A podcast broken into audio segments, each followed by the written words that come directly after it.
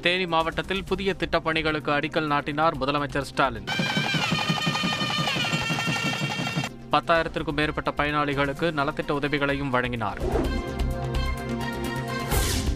திராவிட model வளர்ச்சி என்னும் இலக்கை நோக்கி பயணம். பத்தாண்டு கால பணிகளை ஓராண்டில் முடித்துள்ளோம் என்றும் முதல்வர் ஸ்டாலின் பெருமிதம்.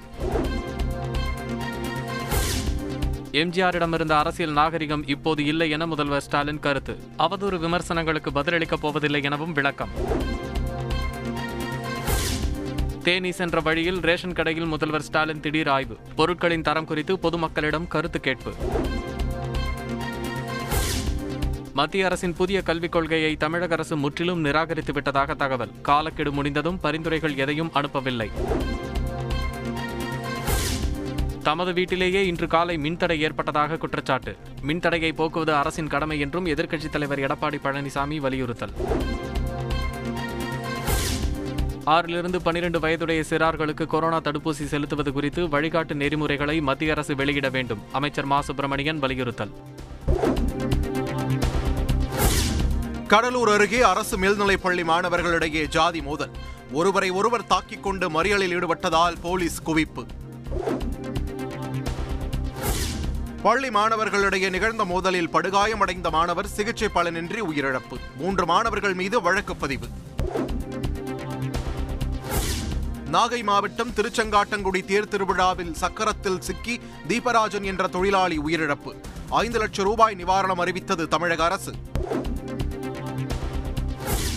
பொதுத் தேர்வு எழுதும் மாணவர்களுக்கு முகக்கவசம் அவசியம் குறித்து முதல்வர் முடிவெடுப்பார். சுகாதாரத்துறை செயலாளர் ராதாகிருஷ்ணன் தகவல். தஞ்சை களிமேடு தேர் விபத்து தொடர்பாக யார் வேண்டுமானாலும் தகவல் தெரிவிக்கலாம். ஒரு நபர் விசாரணை குழு அழைப்பு. கொரோனாவை விடிய கொடிய தொற்றாக மாணவர்கள் மனதை கெடுத்துக் கொண்டுள்ளனர். ஆசிரியர்களிடம் மாணவர்கள் தவறாக நடந்து கொள்வது குறித்து நீதிபதிகள் வேதனை. ராமேஸ்வரத்தில் அமாவாசையை முன்னிட்டு குவிந்த பக்தர்கள் முன்னோர்களுக்கு திதி கொடுத்து புனித தீர்த்தத்தில் நீராடி சுவாமி தரிசனம். ஆன்லைன் ரம்மி விளையாட்டில் பதினைந்து லட்சம் ரூபாய் இழப்பு விரக்தியில் இளைஞர் தூக்கிட்டு தற்கொலை. ஒசூர் சாலையில் பற்றி எறிந்த எலக்ட்ரிக் பைக்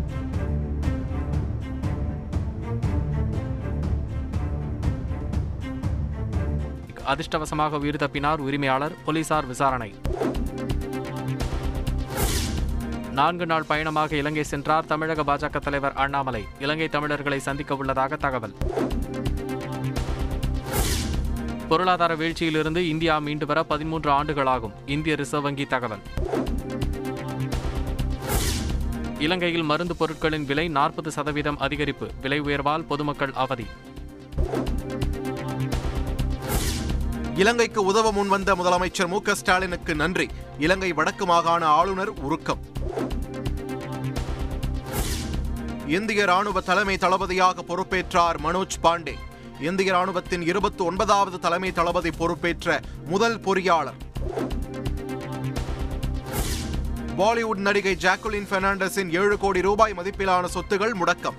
இரட்டை இலை வழக்கில் கைதாகி சிறையில் உள்ள சுகேஷ் சந்திரா ஜாக்குலினுக்கு பரிசு பொருட்கள் வழங்கியதாக வழக்கில் நடவடிக்கை.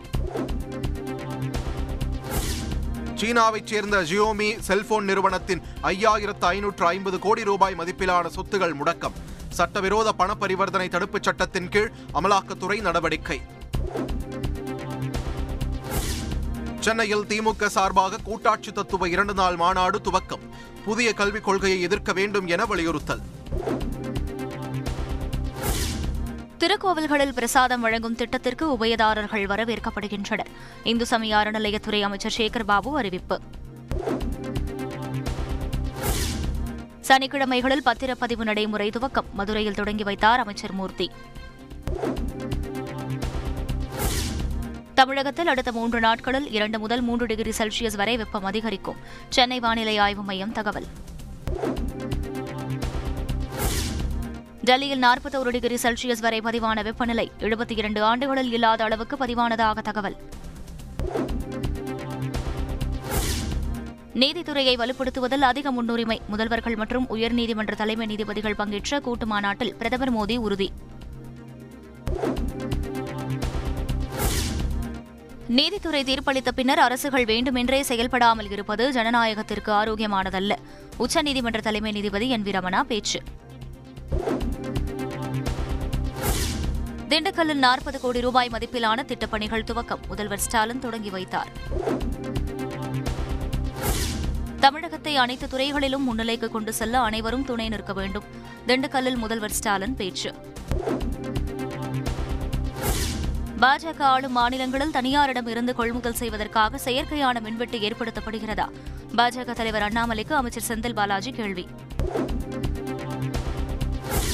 மின்சார பிரச்சினையின் தோல்விக்கு யார் மீது பழி சுமத்தப் போகிறீர்கள்? பிரதமர் மோடிக்கு காங்கிரஸ் எம்பி ராகுல் காந்தி கேள்வி. விசாரணை கைதி உயிரிழந்த விவகாரத்தில் ஒரு லட்சம் ரூபாய் கொடுத்து மிரட்டியதாக புகார். சென்னையில் உயிரிழந்த இளைஞரின் சகோதரர்கள் குற்றச்சாட்டு. மதுராந்தகத்தில் துணை வட்டார வளர்ச்சி அலுவலர் மீது தாக்குதல். தலைமறைவாக உள்ள திமுக பிரமுகரை போலீசார் தேடுகின்றனர்.